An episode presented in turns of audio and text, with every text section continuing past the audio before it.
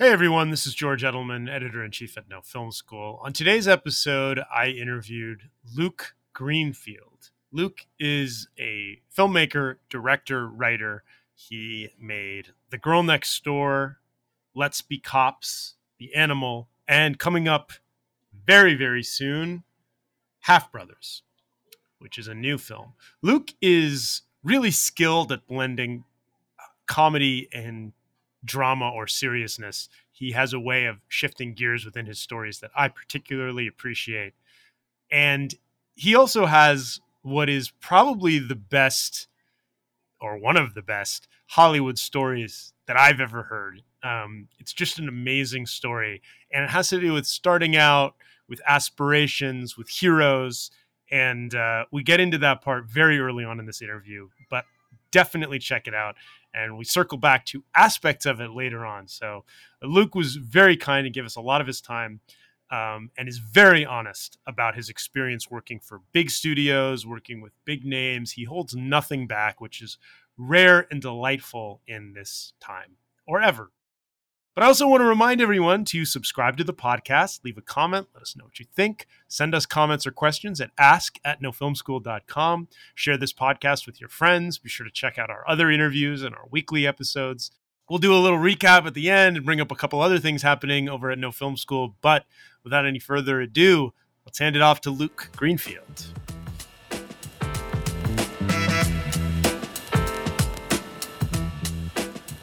I usually like to start with asking any guests we have on the podcast. You're a unique case, but I'll get to that in a second. Okay. What was their, you know, moment of inspiration? What got them excited about this this field? What, you know, first first put them on this path? I think your story is is about that particularly is is quite, kind of amazing. But if people don't know it, I'm I'm excited for them to hear it and uh, I I just I just know going in that it's it's unique. But um, great, yeah, great. It, it's a common first question for me. So, but I, am excited to have you say it here. Tell us on the podcast. Cool. Yeah, I mean, as far as I mean, first inspiration. You know, I I, uh, I always wanted to draw, and so when I was like you know four or five years old, I was drawing these picture books, but I was such a terrible artist and it was so frustrating. I just didn't have that natural ability. And then my uncle gave me a Super 8 movie camera when I was about nine, and I fell in love with it. You know, I started just doing a lot of trick photography and stop motion stuff, and that kind of went into really ultra violent ninja flicks and little short films with tons of blood and guns with my friends. Yes, um, as we all do. Like yeah, yeah. I still have. You know, it's funny. I, I have this whole like tub, this like uh, plastic tub of all my old Super 8 films that I have still yet to transfer to Blu-ray. But uh, so yeah, do director's cut with a commentary. exactly. and so you know, and then and then I have this. I you know, I have this memory of me being in fifth grade in the library and reading this book, or maybe no, it was a magazine article. It was a magazine article, a Life magazine article on Steven Spielberg. And at like 10 years old, I was shocked to realize that this this one guy had made uh, Jaws and Raiders and E.T. and uh, Poltergeist uh, and Close Encounters, and I was like, oh wow, he did all these movies. Like this guy's cool. and then yes and and right there that eh, from like nine i guess that became an obsession i i kept reading about him and reading about him I was this is way before the internet and uh you know realizing that he really wanted to get into the usc film school and i started researching the usc film school and i was like nine or ten and then i just became obsessed and that was it like my whole childhood was literally i gave up baseball and sports and i just started making tons and tons of films. And my whole goal in childhood was to get into the USC Film School and, you know, in a way, try to follow, even though Steven didn't go to USC, even just try to follow Steven's path, you know, his, his insanely uh, fortunate path of being so young to begin, you know, making movies. Yes. But, um, and you did go to USC Film School. I did. I did. I was very yes. lucky. Um, you It's know, very again- hard to get in, even if you start trying when you're nine. well, I got to be honest with you. So I started writing letters to the dean of admissions of the USC Film School when I was about twelve. Um, nice. and- and at the they were very familiar with you, I would imagine. They really were. I mean, honestly, at the time, I didn't even know how to spell admissions, so I kept writing letters to letters to the dean, the dean of emissions, which I'm sure he got a kick out of. I don't, you know, he wasn't working for a, an auto repair shop, and then, um, and he started writing just back. can, can you tell it before I want to know what he wrote back, but what were the content of these letters like? And was there an adult like checking them, or was this just an independent like project at nine? 10, yeah. I mean, I, I just, I would, you know, I'd type up these short letters just saying, hey, you know, I'm Luke Greenfield. I live in Connecticut. Um, you know, I'm making films. I, I would actually send them, I would send them my, my Super 8 films transferred to VHS, these poor, poorly transferred VHS tapes. And it was interesting because at the time, at the time I was applying to USC Film School at 18 as an undergrad, they would not they wouldn't watch your work. You weren't allowed to send work. But when I was starting at 12, I was sending them films and I believe they were watching them.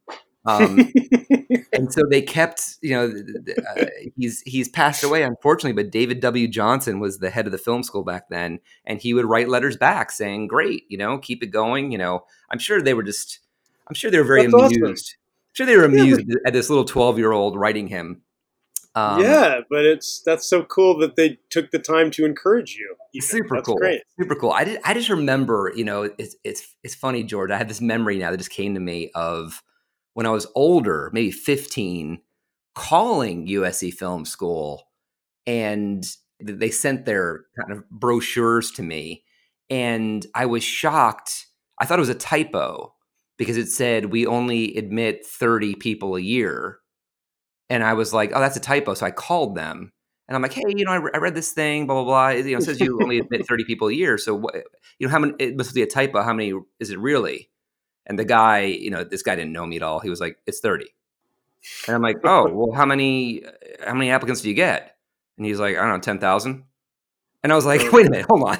You accept 30, you accept 30 people out of 10,000. I just remember this guy. He, you know, he was probably an assistant or something at the time, but he was so Yeah. cold to me. He's like, hey man, I'm telling you it's harder to get in here than, than Harvard Law. So, so I think he said something like, "Don't bank on it." Yeah. And I was well, like you and you were like, dude, I've been banking on it for six years already. exactly, exactly. So I remember that. That's uh, I, re- I remember that kind of broke my heart and and put a wave of of worry into my 15 year old self. but you did it. That's, I mean, first of many achievements, but you did actually do it. And Oh, again, yeah. I think that that's like it, it's really hard to get into USC first. I, I yeah, I, I was super lucky. And then you know at the time, I, I think the story that you want to get to is is my mom, right? My mom's story. yeah, yes. Let's talk about that part, and we'll circle back to where that that reincorporates into your your path. Sure, sure. Uh, you know, my mom, uh, you know, I had a single mom for years and I'm an only child. And so mom and I were very close and mom, mom worries a lot. And again, you know, we're, we're from Connecticut. So we didn't know anything about the business. We didn't know anyone, you know, we didn't know any realities. And my mom was nervous. My mom was very nervous about this path that I wanted to take and to, and to go all the way to California to go to film school. And she was very worried. And so without me even knowing, um, she wrote this really passionate letter to Steven Spielberg. Um, not, you know, obviously not not knowing him, and she she sent the. My mom's a really great writer, and she wrote this really passionate letter. Uh, Pretty much the the thesis of the letter was: Does my little Lukey have what it takes, or should I tell him to stop and and and we should do something else? And she didn't tell me any of this, and she sent she sent the letter along with two of my Super 8 films in high school and a research paper. I'd written this long research paper in high school. It was called Steven Spielberg, The Star They Wouldn't Let Shine. And Huh. you, can, you can tell how old I am because the paper was all about how the Academy Awards would always snub him. And so, ah, you know, yes. so if you go back to Color Purple and Empire of the Sun, like especially Color Purple, I think it was nominated for every single category but director, just to kind of just to kind of stick it to him. And so I wrote this whole research paper of like, how dare them, and this whole thing. And, and she included that in, in this package to him and sent it off, sent it off to Amblin Entertainment. Um, and I'll attention never, Steven Spielberg. pretty much, pretty much. I'm sure. I'm sure it was like dear. Yeah, exactly. And I remember being in the kitchen after school, and uh, my high school calls, and I thought it was kind of weird. I'm like, I didn't do anything that bad this week, and uh, the receptionist at the principal's office was telling my mom, "Hey, we don't want you to worry, Mrs. Greenfield, but we've been getting calls." From supposedly Steven Spielberg's office asking for your home address. And of course, of course, we're telling them, of course, we're telling them, uh, you know, of course not. And we're actually hanging up on them now because they've been very persistent. And then my mom just started screaming, no, no, it's real, blah, blah, blah. And then all of a sudden, I, now I'm finding out what the hell happened. I'm like, what, Steven Spielberg? What's going on here? And my mom She's told me everything. for me at my school. yeah. And so what, what, the reveal was this. The big reveal was that somehow some way this package got to steven somehow. You know it, it went through a number of a number of levels number, number of hurdles probably a number of assistants. And he wrote me this this two page handwritten letter back. There you know it, the most amazing thing that happened in my childhood.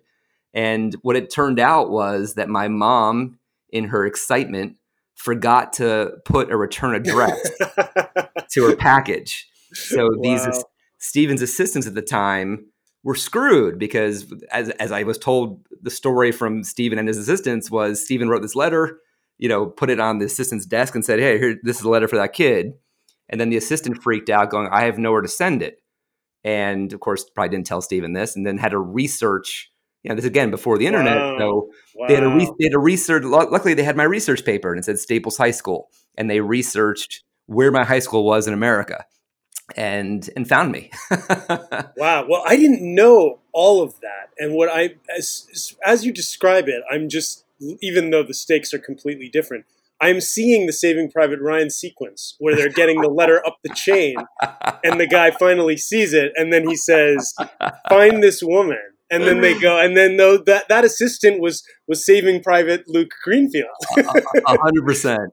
And so you ended up, you know, you didn't just go to USC Film School. You ended up becoming a filmmaker, a director of major motion pictures, and you ended up meeting and speaking with Steven Spielberg at some point about this, right?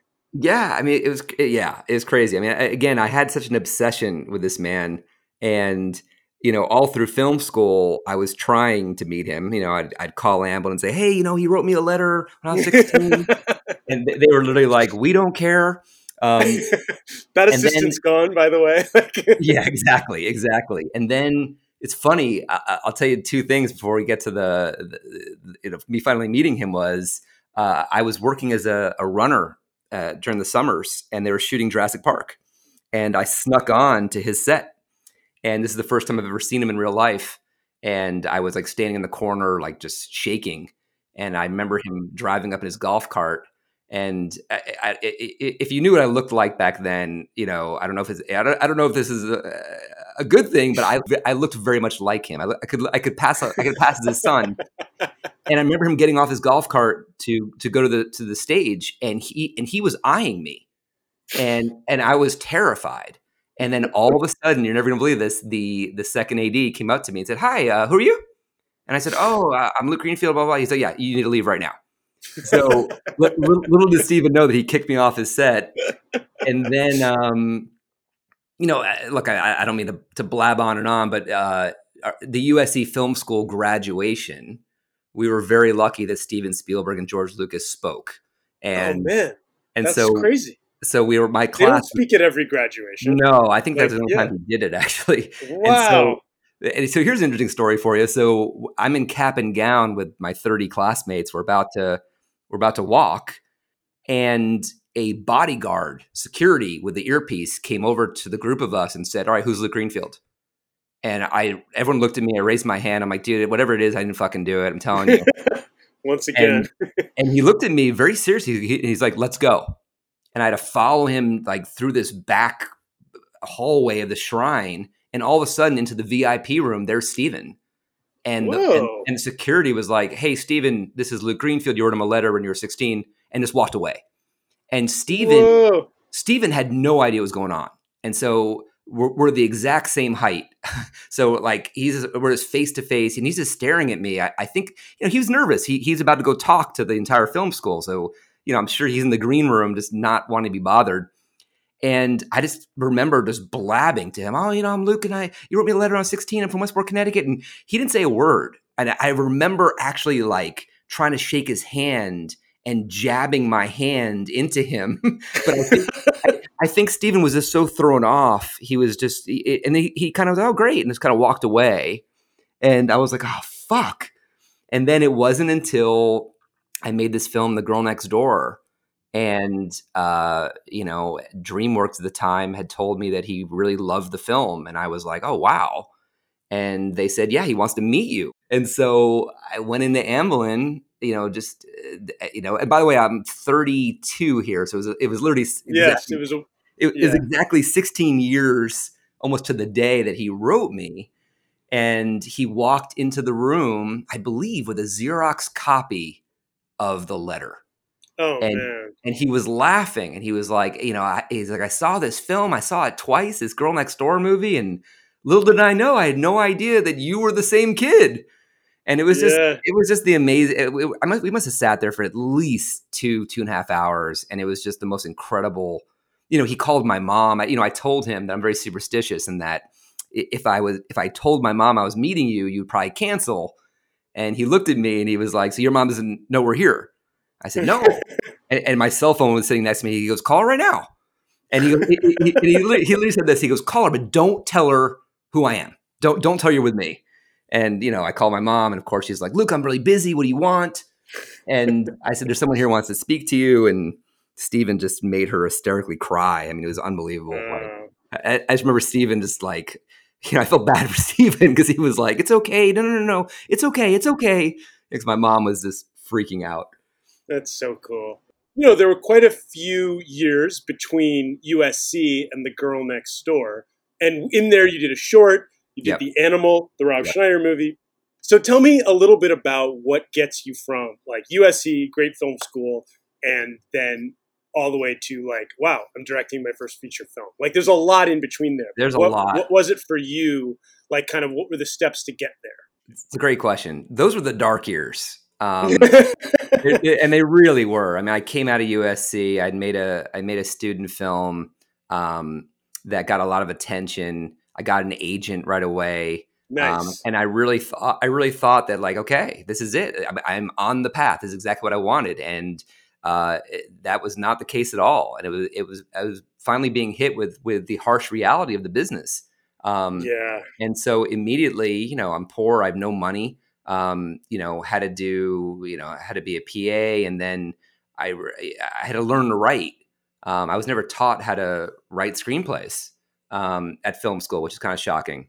And yeah, um, you know, and and so I had to learn how to write. You know, it's funny. My agent, my student film got a lot of excitement. This is before the right hook, and my agent at the time, it was a guy named Jeff Robinov who went on to run Warner Brothers.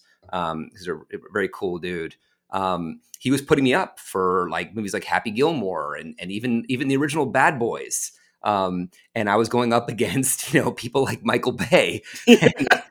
I think I remember one executive watching my little 16 millimeter student film, and he's like, "Yeah, that's cute. That's cute. If you were me." Who would you hire? And I believe he. Oh no! I believe he showed me. I believe he showed me Michael Bay's amazing Levi spot um, and all these really cool these the cool famous Aaron that, Burr spot too, like which is part of what got him on the uh, on the map. A hundred percent. And he showed me these spots. He's like, well, "Who would you hire?" And I'm like, "That fucking guy, man. Hire that guy." what are you crazy? Um, Welcome to Hollywood. Yeah. yeah. So, it, so it, it just didn't happen off a student film, and it was really rough in regards to. Um, and I'm making a movie about this right now. Actually, I'm casting a movie that, that has this kind of spirit of what I felt was the ageism and what I felt was, you know, everyone saying to me, look, man, come on, be real. What are the chances? What are the chances you're going to make it? You're not going to make it, dude. Yeah. And all this horrible stuff. Um, and that, that kind of, that, that innocent kid inside me with the Super 8 camera was, was dying. Um, yeah. And then I and I and I didn't touch a camera. I, I didn't direct things for years. I mean, I tried to break into you know when I came out of film school, the music video world was still very hot. Yes. Um, could not get in there for the life of me, and you know, I was starving, and all these music video companies would look at my student film and go, "Yeah, yeah, yeah that's great. You really need to do a, a spec music video." And at the time, I was like, "Okay, well, how much does that cost?" And they're like, eh, "Probably ten grand." And I'm like, 10 grand? I, I, can live five years off 10 grand." Um, and so it, it just didn't happen. Music videos, commercials, like I just could not break into that. And then, then I just struggled to write, and I wrote and I wrote and I wrote all these screenplays you know, long story short, I was going to make this 30 minute short film um, based on a movie that, that a short version of a movie that I'm actually about to make, and oh, cool. uh, and it was just unrealistic. And then I had written a screenplay with David Scotty, this really great actor, and we had written this 10 minute short called The Right Hook. Um, and we we begged, borrowed, and stole, and literally stole to make that film. I mean, it was it was insane, and it worked out. I mean, I made a short film that um, that you could definitely not make today. Um, I would be in jail. I would probably be in jail if I made this film today, but it was about, you know, guys' fears of my fears of approaching single women at bars. And the main character realizes that, you know, he's, he sucks at it. He doesn't have a hook, but he finds out that if he can get into a, into a fist fight with the girl he's hitting on, well, that would break the ice and maybe that would work out. And so it was really about a guy you know, oh, punching punching girls. Um, so, and I'll never forget, you know, George. It's really funny. My mom, of all people, my you know my biggest supporter, uh, read the script to the right hook before I made it, and she called me. I, I am not kidding you, and said, "Lukey, if you make this film, your career is over. You are insane." And I remember being like, "What are you sick? Are you sick in the head? Like, wh- why would why, why would you even create such, such a thing?" And and we went for it. We went for it. We made the film, and because of its content, and I would hope to think because of the the tone of comedy, uh, it really hit. And um, and I was very lucky. There was a manager named Jonathan Brandstein at the time who just loved it. He he had a rough cut of it. It wasn't even finished, and he said, "Can I please just show this? Because I didn't want anyone to see it until it was done. Can I please show this to one person?" I said, "Sure, we'll show it to one person." That one person had to be happened to be Greg Silverman um, who uh, also went on to run Warner Brothers. And he showed it to Todd Garner, and Todd, Todd Garner got it to Adam Sandler, and then all of a sudden I was in the room to you know interview to be hired for this Rob Schneider movie called uh, The Animal. Wow, that's yeah. You know, it happens fast when it happens. Like it does. But to be super clear, because I, I, want to tell everyone just to be really clear, it, it was years. Yes. It was years. You know what I mean? Like I was really I had these illusions of grandeur that it was going to happen at 22, and so envious of Paul Thomas Anderson and the uh, oh yeah the the Menace to Society brothers who hit so young. I mean, the '90s was full of guys, mostly guys, um, yep. male yep. filmmakers who were coming right out of film school or right out of something like a Sundance yep. Lab, like BTA, or like having made. It, it was just an explosion of that. Like, and yeah, I can only imagine being, you know, I, well, I know from my own experience, but it's like sometimes you're like you're part of the way there, or you clear certain hurdles, and then you're sitting there and you're like, wait, what's next like where's the next thing like and uh, you're watching it happen for others and it's tough but you you know that i think it's a it's a great story because you won a kind of a lottery right like you yeah. got to usc and yeah. you had a great short there and you got yeah. an agent interested and you're already like you know that's like the 20 yard line or whatever right but like start stops and starts and you persisted and, and found a way back through your writing and through a short and that that's you know it took a while but that's a great story and then you're making this huge you know, for for Adam Sandler and Rob Schneider, um, and that you know, it's a big studio movie. So I imagine it was, it was huge. Looking back now, I, was, I think it was like 27 or 28, but I, I, think I shot, I think that movie went on for like 65, 70 days. Um, I mean, it, it, was, it was insanity. I mean, I've never had that kind of time on a movie. And, uh, but it, it, again, just to be, you know, I just want to be very honest. Yeah. That was a, that was a very rough, horrible experience for me making the animal. Just really, yeah, horrible, horrible. Um, How so? You know, I, I, coming out of film school, you know, you have these ideals, and, and you and you you want to tell great, moving visual stories, and you want to impact people. Um, Rob Schneider is is a very tough guy, very very tough, and I will never forget when I got the job, George. Uh, people would call me and they'd say, you know, buckle up, dude. This is gonna be the fucking. This is gonna be the worst time of your life. And you know, it's funny. Wow, really? I didn't know that about him. I've never heard that. Well, the filmmaker Mike Mitchell, who's gone on to huge success, he directed the original Deuce Bigalow. Mm. And and I got scared. I remember calling him saying, "Hey, what you know? What am I in for? What, how was your experience?" And he was like, "Dude, it's going to be really rough." He's like, "All I, the only advice I give you is just, man, just sit tight and just try not to get fired." Oof, and wow. literally, and that was my goal of the movie. I kid you not, was just not to get fired and just to get through it. How did you do it? Like, what was the key to that, to doing that successfully? Because you didn't get fired. yeah, yeah. And look, and Rob Schneider, you know, it's not like he's a bad guy. Um, sure, he's, yeah. He's, he's just tough. And I will say that the people around him, like Adam Sandler, incredible. Like the nicest guy in the world. Jack Giarraputo, who was his producing partner at the time, incredible guy. You know, all the people around were, were amazing in, in supporting me.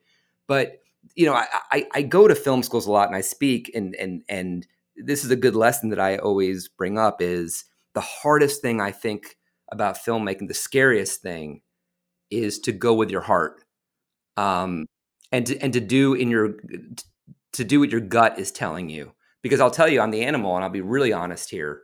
Joe Roth, who ran the studio again, who was awesome, sent sent a message. You know, he knew he knew I was in for. He sent a message to me through the line producer, and the message was direct the movie, direct your movie.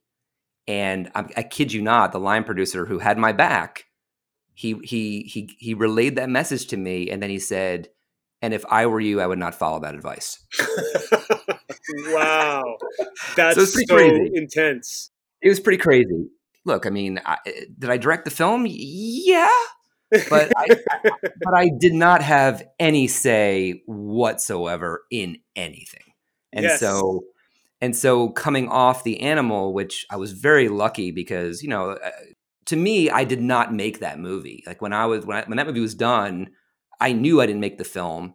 And if this movie failed, that means I'm dead. I'll never work again on a movie that I didn't really quite make myself. Yeah, that's such a tough spot to be in. But it's probably even more common for young filmmakers now because so much of what gets greenlit at the higher levels is is major IP that has a lot of powerful voices behind it. So 100%. you don't so so that story is was probably uh, is, is just super applicable i think to, to filmmakers who are like i have to if i fail it's on me if i succeed yeah. you know maybe it's not so much on me um, yeah. i just have to survive yeah. Yeah and that was it you nailed it to, to survive and, and so going into the girl next door which i did right away was the exact opposite experience i mean it really was is uh you know, unfortunately, God, so unfortunate. Uh, the producer of Girl Next Door just passed away, Chuck Gordon.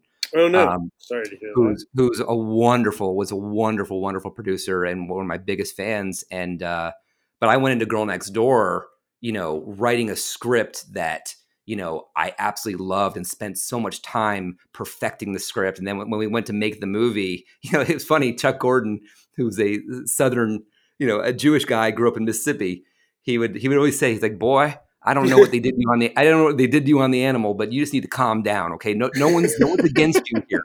Because I you know I really went into Girl Next Door of like this has to be the movie that is me. This I have to you know I have to make a film that is just me. And yeah. so and and I'll tell you something as an old man now, looking back at the Girl Next Door again, I was probably too young to appreciate the experience. That was the only film I've ever made that was not compromised at all. Mm, wow.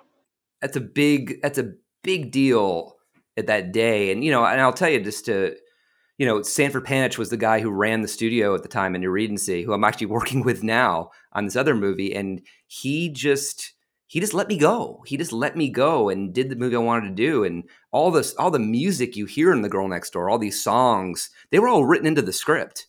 And I'll never forget, like when we first test screened the movie and we test screened Huge, everyone loved the music, but but the studio was like, this music is two two million fucking dollars. No, we're not paying for this.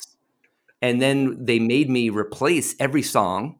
We then we retested the movie and it scored lower. And so, so the studio went and bought all the music you know that was written into the script that i remember the music wow. supervisor was saying like you're not getting under pressure. You're not getting fucking the Who, kid, and it all worked.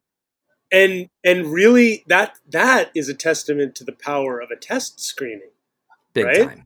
Big that time. like you don't often get stories that that work out for the artist in the test screening. But that's one where it was like, well, it's it's worth it. It's worth what Yeah. we put into. Hundred Girl. Next Door was a big. I remember when it came out and being like, "Oh, this is like a." It's fun because it's like it's high concept comedy. You know, like Yeah. it's it's conceptual, um, Yeah. and and the comedy is is like in the situation and the concept of it, and it Yeah. definitely broke through. And it must have been a cool experience. I can only imagine, as so many people can, to have a project where you're like, "This was my thing. This was one where I got my way." And Yeah. it resonates with, with audiences. Yeah, honestly, George. Yeah, it was it was one of the best times of my life. Um, truth truth be told, though, the Girl Next Door bombed at the box office. Um, the Girl Next everyone thinks it's this huge hit because it was, it was a gigantic hit in DVD when people finally saw it.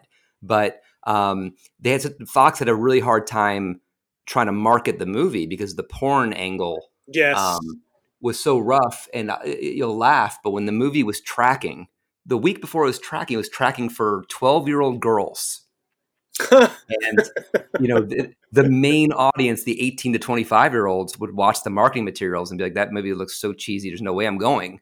And i remember the head of i remember the head of the studio tom rothman uh, I, I you know I, I sneak on sets all the time. I snuck on the set of mr and mrs smith. And he came up to me and he said look luke we love your movie. Uh, we did we did you a huge disservice. Your movie's going to bomb this weekend oh no. yeah well, So, yeah, marketing is huge. And coming up to like the recent project to Half Brothers, um, Yeah. but also to talk about like Let's Be Cops. It's but in these are instances where you're trying to do a tricky thing. I, I think it's a shame that this is a tricky thing to do because I love these kinds of movies, but you're trying to combine something honest and dramatic, maybe sad, maybe disturbing, with something like funny. Yep So you're trying to, to thread a needle that look, people want things like people in marketing want things that fit in a box. Like Yep. who is it for? What's it going to be? And if you're Yep. saying things like, well, it's a comedy, but it's a little dark or it's a little weird Yep. or it's a little Yep. serious or like, you know, even in Half Brothers and you know, you talked about a single mom and I'm kind of curious how much of Half Brothers which which you didn't write, but um. How much of that story resonated with you on the level of like he's he's kind of like looking for this father figure or or trying to discover this yeah. Um listen that that's a it's, that's a very serious part of a very funny movie. It's a great question. And, and and what you said about you know they want it in a box you know th- th- that that's been my big challenge in my career is that i i, I like to blend genres. And if, if you look at my work you know girl next door even let's be cops it's like those aren't straight comedies. And Right.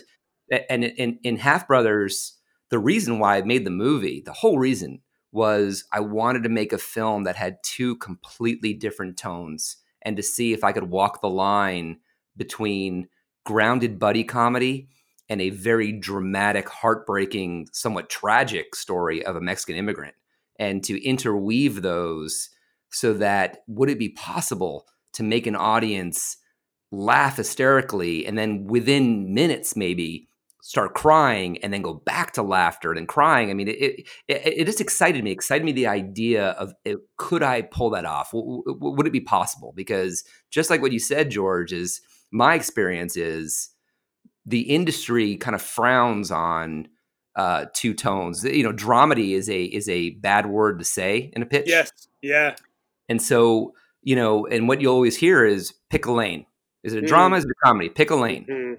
And uh, and we didn't do that in this movie. And uh, it seems to be really resonating. You know, we had a, our first test screening right before the apocalypse in the spring, and and it was amazing man it was amazing because we had 400 people just laughing hysterically and then everyone was crying and, and we tested through the roof and it, it you know it seems to be working it seems to be working and so you know I, I was really excited about that goal but sorry to answer your second part of your question yeah i mean for this movie um, i had to do something i didn't want to do which was dig deep into just my like parents character? Yeah to my it, me and luis you know luis is a is a huge movie star in mexico and yes. the way the way we met and we on skype we were talking about our fathers and we were talking about divorce and uh, you know, and I, I'm going through a divorce right now, and so I had to really, you know, in order to, in order to, in order to get the truth, in order to be super emotional and really hit a chord and really move people, you've got to be fucking honest. And so I came to set, you know, with Luis, with the writers, and you know, and we worked on the, the script for a while actually. How did you, how did the script come to you? I want to keep going on the idea on the father's thing, but I want to know, yeah, of course. like, how did, how did you get the script? God bless Jason Shuman, who I went to film school with. Oh yeah. Um, he was the original writer and producer, and he kept calling me saying, "I have a movie for you that you have to make." And I was on another movie. I was like fully on writing this movie at Sony, and um, he wouldn't stop. God bless him. And I read the script, and I said, "Look, this is a beautiful film." Um, but you know, I'm on this other thing, and Jace kept saying, "I am telling you, this is what you've wanted to do. You know, I know you never want to be a comedy director. I know that you want to move people. This is your field of dreams. This is your, you know, he sold me. And I jumped in and and we, you know, I got with Luis, the, the, Mexican movie star, and and we did a ton of work to the script. I mean, a ton. And and we really we went in saying, no matter how unlikable this character might be or his decisions, we got to make it honest. And so, you know, the movie's about forgiveness. This movie is about a very, you know, bitter, angry guy who hates his father and him learning to forgive him. And so, you know, I had to, I had to, you know, I had to really get into my issues that I didn't even know were so deep rooted. I mean, I'm, a, I'm a pretty fucked up guy. I realize. well, that's part of this good, a good source of comedy, also a good source of drama. But I, you know, I, it's just it's it's fascinating that you and Luis shared that. Yeah. Because it's a it's obviously a big part of the story, but I feel like it's a, coming back to Steven Spielberg. It's a big part of what Steven Spielberg movies are about in a way. A hundred percent. A hundred percent. A lot of people love Steven Spielberg movies, but I would imagine that the, some of the resonance that makes it go above and beyond for you is that that's a big topic in all his movies. A hundred percent. I mean, he's look, he's the master at it, and it, it's funny. Like, if you want to go full circle here, that handwritten letter he wrote me, you know, I was too young to understand it, but one of the great lines he wrote of advice to me as a sixteen-year-old, which you know was too advanced for me, was what did he say? He said, he said, imagination. Uh, something like imagination is the beginning. Imagination in telling a great story, but he said, truth in the telling is what really reaches audiences, and that's what you got to do. And mm. of course, I'm a 16 year old, so I'm probably like, what, what the fuck does that mean? But you know, but getting older and realizing it, it's like, and that's that's why you know he's he's one of the best filmmakers ever in cinema history. Is that you know he he knows what great story is, and he's always bringing such such honest truth of, of, his soul. You know, I mean, his his his parents' divorce crushed him, as, as, we all read about, and we saw the documentary. We know, um, and he. I mean, if you go back and look at ET, I mean, it, it's heartbreaking. It's a heartbreaking. Yes. You know, close, close encounters. It's heartbreaking. Yes, I, I love that you try to or do combine things like um, these ideas of, of serious pain. I mean, the movie starts with some heartfelt moments between a son and a father, and it goes, yeah. it turns and it's painful. And you're like, wait, am I supposed to be laughing? But it's so nice as an audience member to watch something where it's not spelled out consistently, like what you're supposed to feel. You're right. asked to shift gears. Um, but what I also like, you know, again, like Girl Next Door, and I also see Let's Be Cops in the same vein with you, is that it's there's a situation you created where I remember seeing the ads for Let's Be Cops and thinking like, oh man, I wish I wish I'd thought of that because the concept is so funny. Like the concept is funny. Like too many times, I think you know we get a comedy where it's like, uh, well, this is a funny person, and they're just right. they're they're right. hilarious. Everything right. they say is going to make you laugh. It's going to be jokes. But you took a movie and you were like, instead of just a funny person, I've got an idea that's going to create jokes. Not that to me is like that.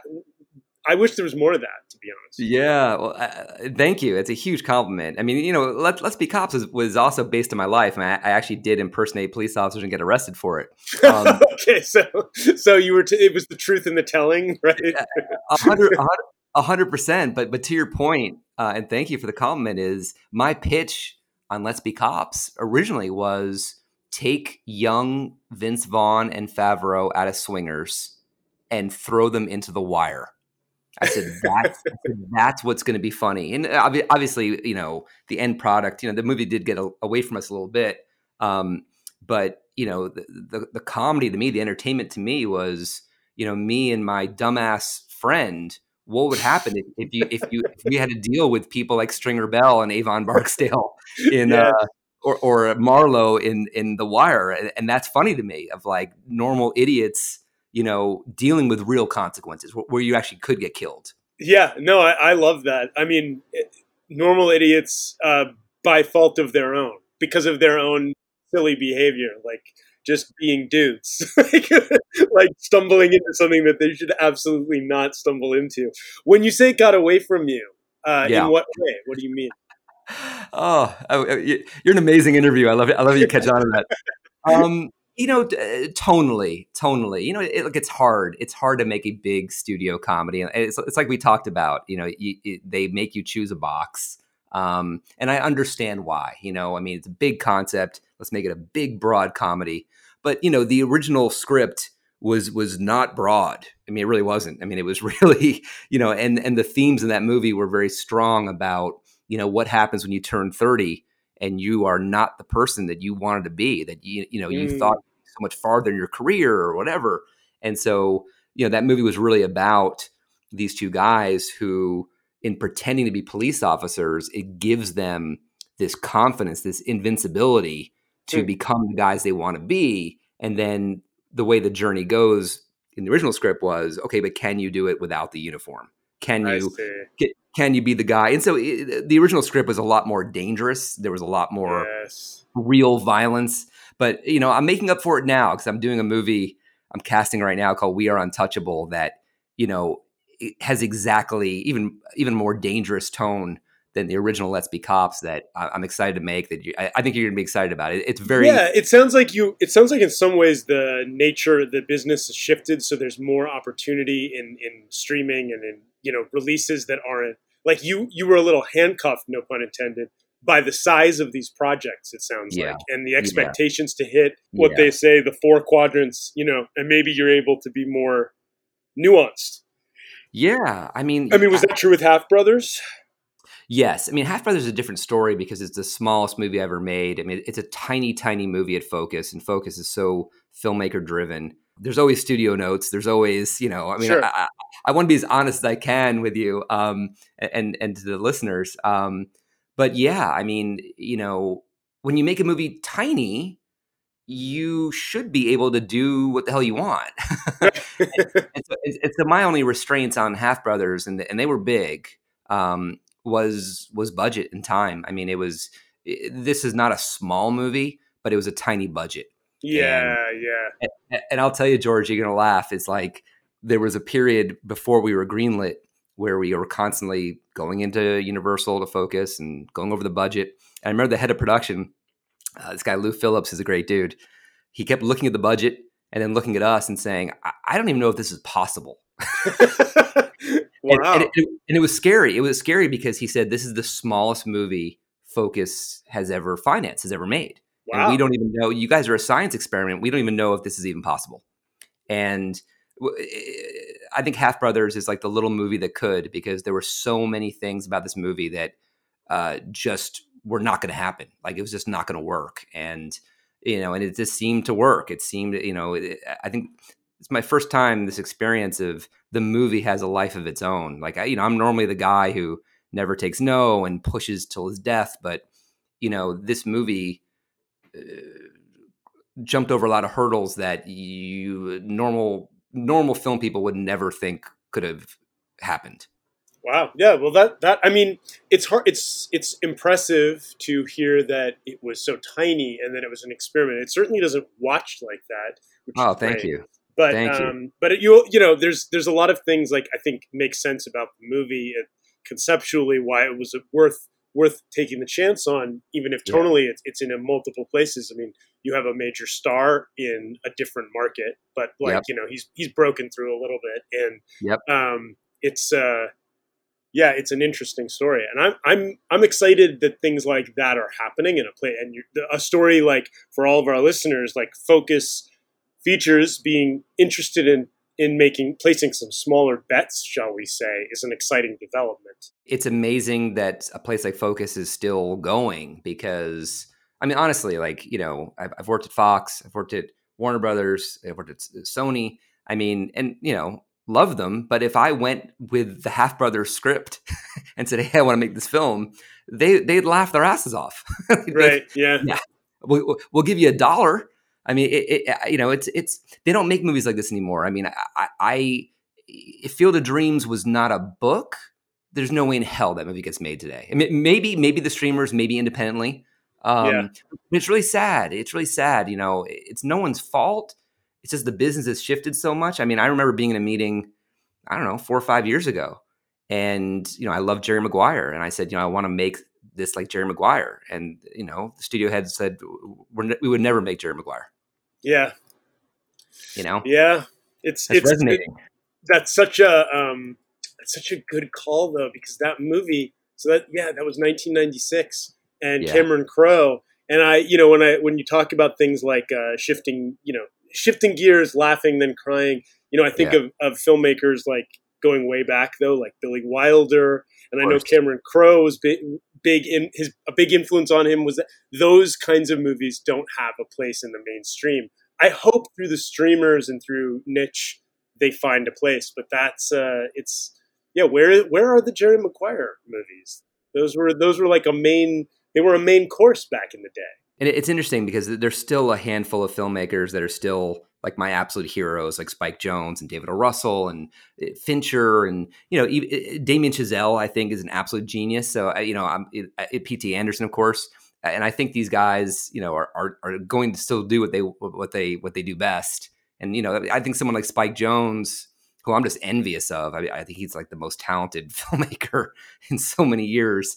I mean, he's the best at it as as doing kind of funny, interesting movies that are so heartbreaking you know, if you go back and look at adaptation, I mean, it's a masterpiece. You know, you're, you're laughing. Yeah, adaptation so is uh, there's some that, that movie's way out there. Yeah, it's amazing. I mean, you know, it, isn't it amazing? I mean, Nick Cage, who yes is one of my favorites, and, and I'm really happy that movie's getting made right now because like he's he's one of our greats.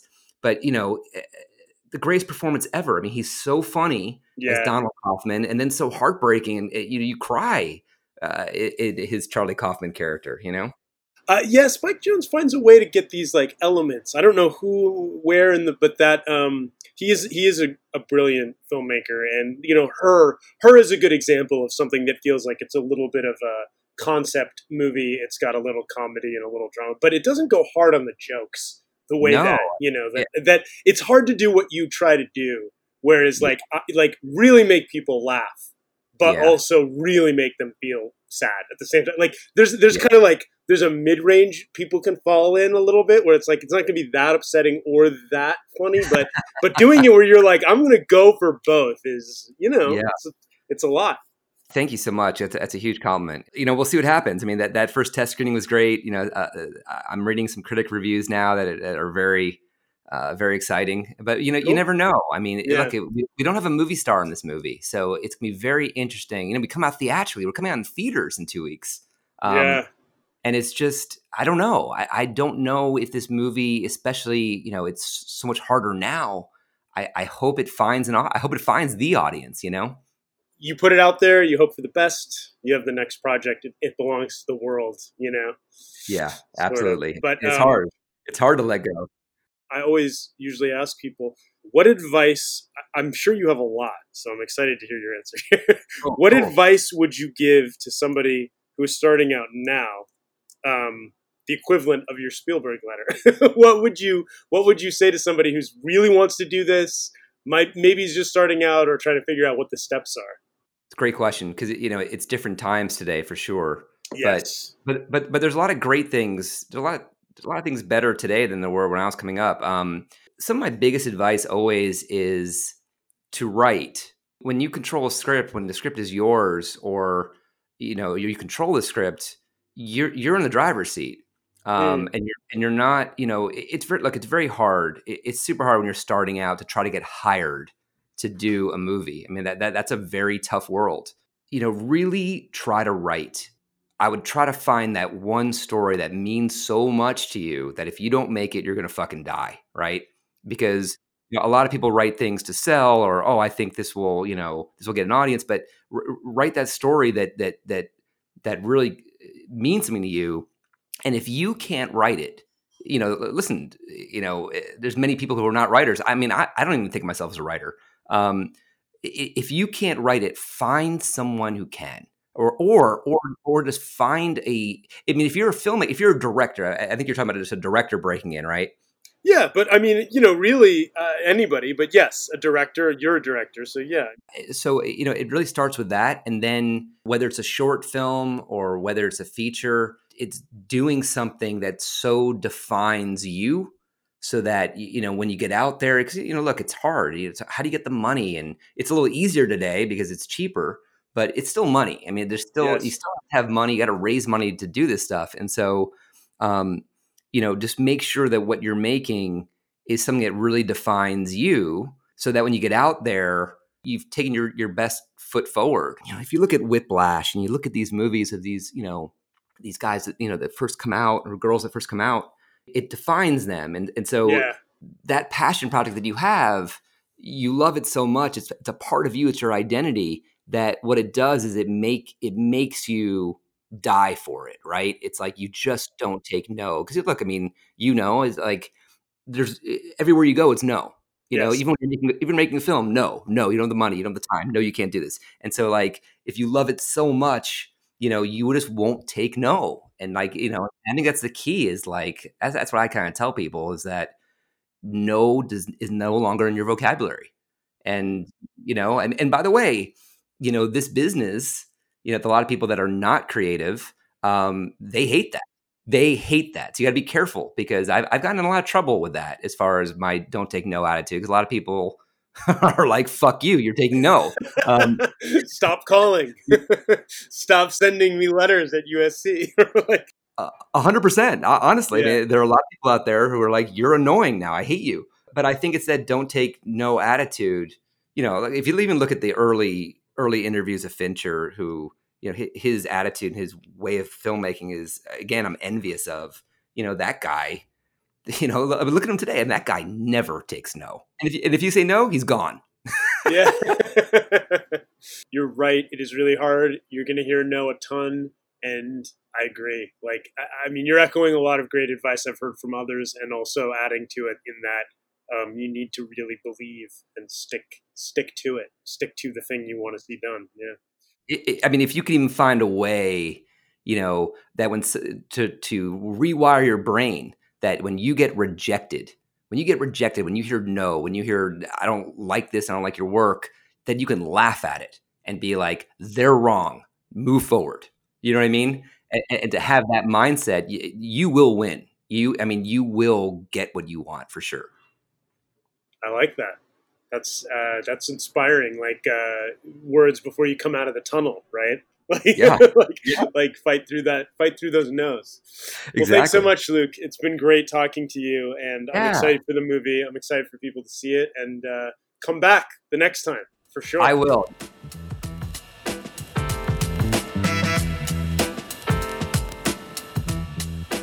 Thanks for listening, everybody. Uh, thanks to Luke for being on that was a really fun one to do. I really appreciate hearing from somebody about the honesty of the struggle. Uh, it's never easy, even when you've had success, even when you're on a set as large as some of the ones Luke's been on, there's still pressures, and issues, and I feel like he just gave us a lot of honest, serious, raw, real, uh, what it is to work and not work in this industry, which I really appreciate. Um, and I appreciate having him on. Hope to have him on again sometime. Uh, be sure to like, rate, subscribe to the podcast, leave comments, share with your friends, share with your enemies. Let us know what you think. Email us at ask at nofilmschool.com.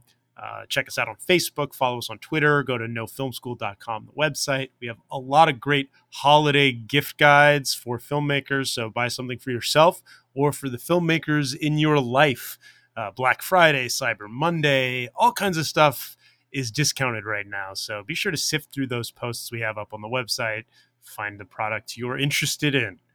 Um, and of course, always thank you so much for listening. Um, if it wasn't for you, there would be no no no film school podcast. So I'm grateful to all of you for listening, and hope to deliver you more content that you enjoy and learn from. Thanks so much.